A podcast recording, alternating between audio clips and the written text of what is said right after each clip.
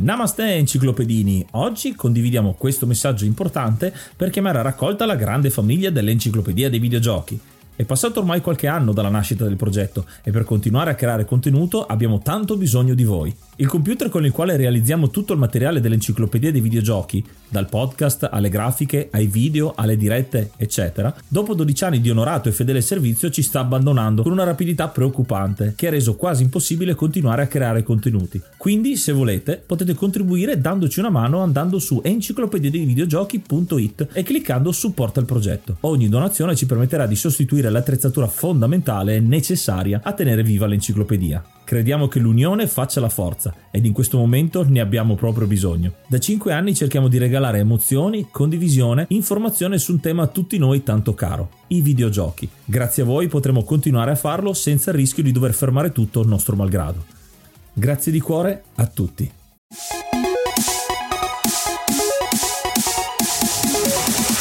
Enciclopedia dei videogiochi presenta 6 giochi invecchiati male. Oh, ed eccoci a parlare di una serie di giochi abbastanza complessa da raccontare perché potrebbero essere eh, dei giochi che magari voi non siete d'accordo che siano invecchiati male, ma questa è una nostra opinione. Vi presentiamo alcuni di questi titoli giusto per stimolarvi un pochino e ce ne saranno tanti altri sicuramente che vi verranno in mente. E per questo vi chiediamo se ci potete cortesemente mandare un vocale direttamente su enciclopedia di videogiochi.it oppure potete scrivercelo direttamente su Spotify. Ascoltate bene.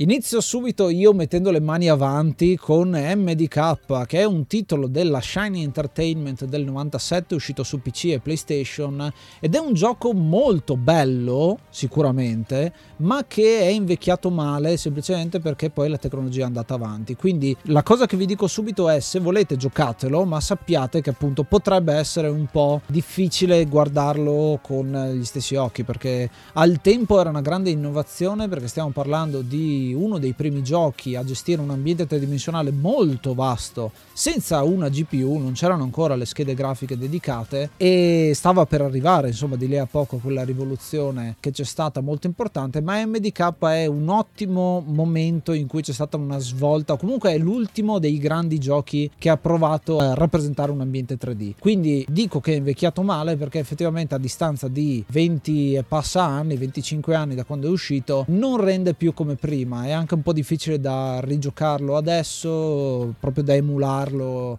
e da poterlo godere sui sistemi moderni, però direi che merita per tutto il resto perché c'è una bella storia con alieni che invadono la Terra e questo eh, personaggio appunto MDK di mezzo. È uno sparatutto in terza persona, quindi stiamo parlando anche di una cosa abbastanza carina, è disponibile anche su GOG ad esempio, l'ho visto alla versione forse quella meglio ottimizzata. Molto molto interessante sicuramente un futuro episodio dell'enciclopedia dei videogiochi però insomma volevo citarlo qui per farvi pensare un po' a quei titoli che fanno parte della seconda metà degli anni 90 che hanno quel misto tra non essere la pixel art, chiamiamolo così, dei 16 bit o, de- o, anche un po' dei 64 comincia a esserci abbastanza emulazione, abbastanza differenza di stile da quella moderna e invece giochi del genere che sono un po' su un'isola un po' più difficile da emulare rispetto a giochi più futuri.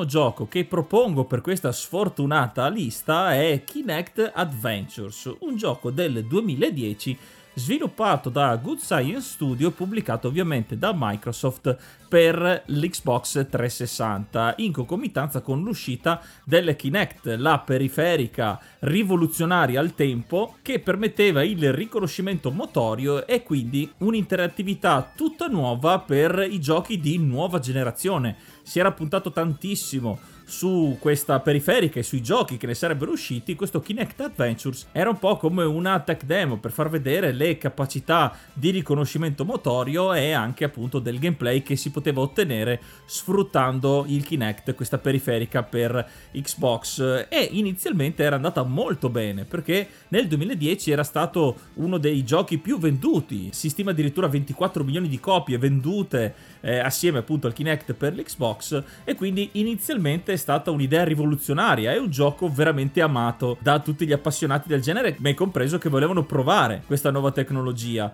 Quindi al tempo è stata una grande idea, poi però purtroppo sappiamo bene che la periferica Microsoft negli anni successivi alla sua uscita e anche poi nella sua riedizione per Xbox One, la sua console di generazione più recente, non hanno avuto il successo sperato, anche per il poco sviluppo dei giochi legati e incentrati su questa tecnologia. E inoltre l'uscita della periferica VR nei recenti anni ha definitivamente tarpato le ali a questo progetto e infatti molto spesso adesso lo ritroviamo sia nella sua versione Xbox 360 che Xbox One nei mercatini perché appunto è una tecnologia andata nel dimenticatoio dimenticatoio eh, e che appunto non è stata propriamente sfruttata a dovere. Quindi in questa lista metto Kinect Adventures per citare sommariamente il Kinect e tutto quello che eh, è girato attorno dal massimo delle premesse ovviamente al suo declino e per questo non è invecchiato assolutamente bene.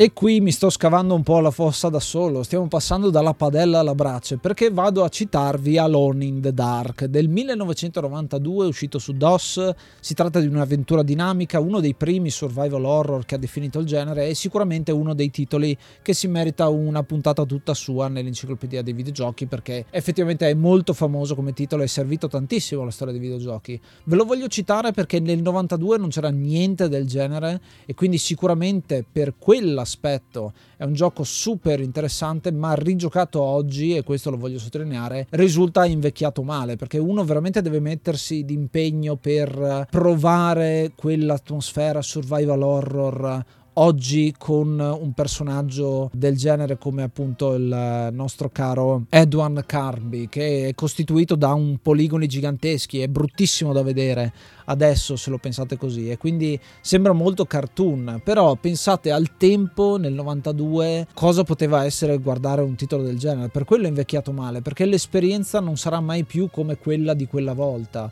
in cui la tecnologia era arrivata fino a questo punto qui e c'era molto più immaginazione dietro al videogioco. Un titolo che comunque ospita una bellissima storia in cui Edwin Carby esplora questa magione nel 1924, eh, se ne va in giro, ci sono mostri già dall'inizio, tantissime cose che non vengono dette e te le devi imparare eh, man mano che vai avanti ovviamente tutte le scene di morte possibili e immaginabili alla Another World anche per citare un altro gioco che fa delle scene di morte uno dei suoi punti focali o comunque più divertenti e questo titolo è invecchiato male proprio per quello perché Frederick Reinal ci ha messo d'impegno per portare una storia però è definita nel suo tempo e quindi se non hai lo state of mind lo stato mentale insomma di ricordarti com'era quel mondo lì magari le generazioni un pochino più moderne adesso non riescono ad apprezzarlo nella stessa maniera e quindi ci vuole tanto di preparazione ecco, per poterselo godere a pieno.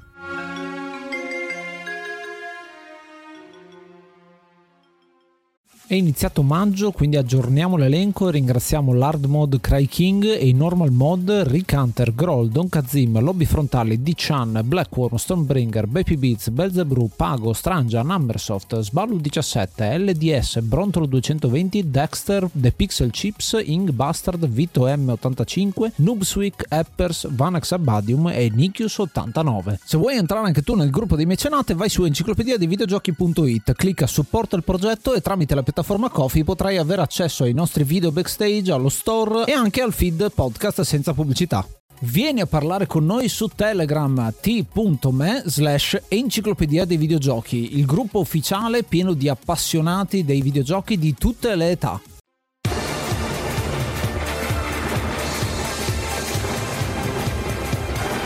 Un altro gioco importantissimo per il panorama, soprattutto dei picchiaduro nel mondo dei videogiochi, che però ahimè mi sento di includere in questa lista, è il primo Virtua Fighter. Un gioco uscito inizialmente per arcade nel 1993, sviluppato da Sega M2 e pubblicato dalla stessa Sega, poi anche sulle sue console come il Saturn e Mega Drive e poi c'è stata anche la versione per sistemi Microsoft ed è il capostipite del picchiaduro 3D. Ha un'importanza storica pazzesca perché se pensiamo che è il primo gioco che successivamente ha lanciato il picchiaduro 3D che ancora oggi con i titoli sempre della stessa serie di Virtua Fighter ma anche il suo famosissimo antagonista Tekken riempiono ancora le sale giochi e i salotti di molti videogiocatori nonché i vari tornei della scena della community dei picchiaduro. Sono giochi veramente molto amati. Però purtroppo questo primo capitolo lascia un po' la mano in bocca se giocato adesso comparato ai giochi, all'evoluzione della tecnologia che ha avuto un balzo pazzesco soprattutto negli ultimi anni, Virtua Fighter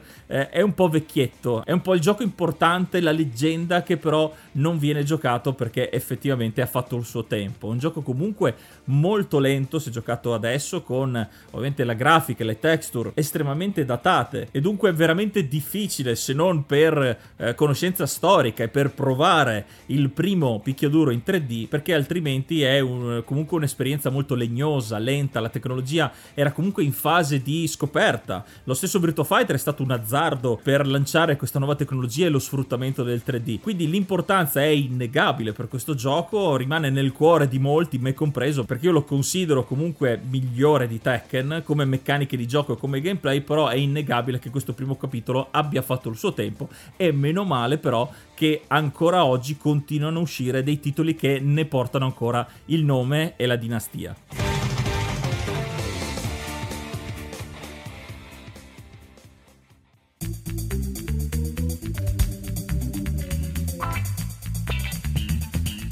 E il terzo e ultimo gioco che voglio citare è un altro grande classico, anch'esso molto famoso, ovvero il primo titolo della serie di Driver. Un titolo che è uscito nel 2099, insomma, a seconda degli stati. È un simulatore di guida d'azione molto carino e molto interessante di Reflection Interactive, eh, quindi Regno Unito, stiamo parlando eh, di pubblicazione di questo gioco, con una trama avvicente con l'ex pilota John Tanner che insomma si fa i suoi giretti e che ha fatto partire poi una serie di giochi, quindi vuol dire che ha avuto un grandissimo successo, però risulta invecchiato male per diversi aspetti. Sono tutte cose che al tempo funzionavano eh, ma che poi successivamente adesso se uno vuole riprenderselo, se vuole provare l'esperienza di driver è difficile che vada a giocare il titolo originale, quanto piuttosto magari a Driver 3 o uno degli altri. Il driver originale ha parecchi bug, parecchie cose che sono successe un po' eh, dietro le quinte anche abbastanza interessanti e non vi dico nient'altro semplicemente perché merita un episodio tutto suo per approfondirlo ma una delle cose che io rigiocando questo gioco ho trovato fastidiose da quel punto di vista è l'AD, l'Heads Up Display, il fatto che hai queste scritte pixelatissime ma brutte proprio, con un font bruttissimo che mi facevano proprio sentire vecchissimo a guardare questo tipo di titoli. Certo che stavo giocando con eh, senza filtri, senza CRT, eccetera, eccetera, però effettivamente non che si poteva fare di meglio al tempo, ma come ho detto già prima, il fatto che siano invecchiati male è che adesso è difficile riviversi la stessa esperienza eh, di una volta.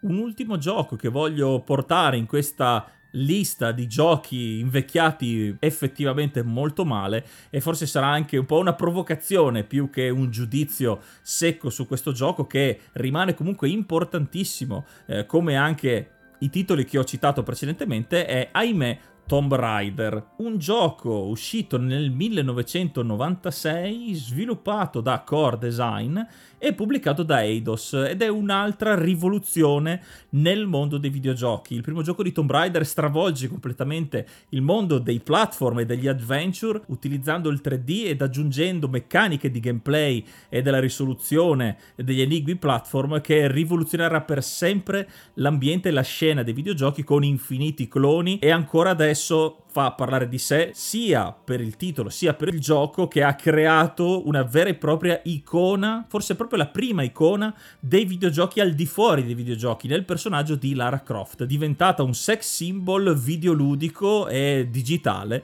che rimarrà per sempre nella storia del mondo dei videogiochi. Quindi l'importanza è innegabile di questo gioco, ma come dicevo anche prima, per Virtua Fighter è un gioco che ahimè non è invecchiato affatto bene. Infatti la tecnologia, ed è questo sempre il motivo forse principale di questo invecchiamento, è che non rende più, le texture sono vecchie, parliamo comunque sempre di metà anni 90 dove questa tecnologia era ancora agli albori, si stava ancora cercando e creando motori, eh, motori grafici nuovi per avere sempre più prestazioni fino al boom degli anni successivi, degli anni 2000, quindi in questo caso era il massimo che si poteva fare in quegli anni. E nonostante questo il gioco è ancora ricordato e ovviamente deve essere ricordato come un caposaldo del genere. Però riguardando poi ai vari seguiti, i remake e i reboot che sono stati fatti anche molto recentemente a quando uscirà questo episodio fa capire come il personaggio di Lara e il titolo Tomb Raider trascenda il tempo e quindi sia immortale come tutti i grandi videogiochi storici, però è innegabile perché questo primo capitolo si sacrifichi un po' eh, sull'altare della ricerca tecnologica. Oltre al fatto della grafica invecchiata veramente male, c'è anche da dire che il gameplay, come eh, i giochi di quegli anni lì, eh, soprattutto in 3D, fosse molto meno fluido e un po' come succedeva anche in Resident Evil un po' legnoso con i comandi e soprattutto le telecamere eh, non molto attente il più delle volte. E pensando ai giochi che abbiamo adesso, che simulano il fotorealismo e sono quasi dei film come direzione registica e di sceneggiatura, Tomb Raider purtroppo non regge il, l'esame del tempo e quindi per questo, ahimè, lo metto eh, in questa classifica, nonostante però il fatto che eh, ci sia anche eh, l'open source del motore grafico di Tomb Raider che viene tenuto in vita dalla community anche con continui aggiornamenti che fanno girare questo gioco ancora sui sistemi operativi più recenti. Quindi io consiglio comunque di andarvelo a ritrovare se non ci avete mai giocato e di riscoprire questa perla persa nel tempo.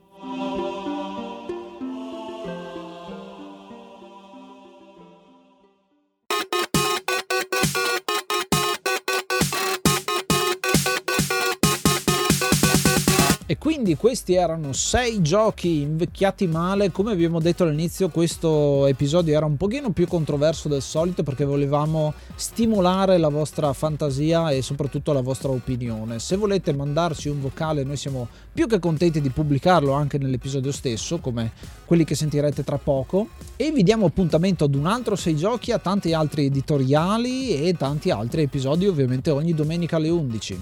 Quali sono i vostri sei giochi? Fatecelo sapere.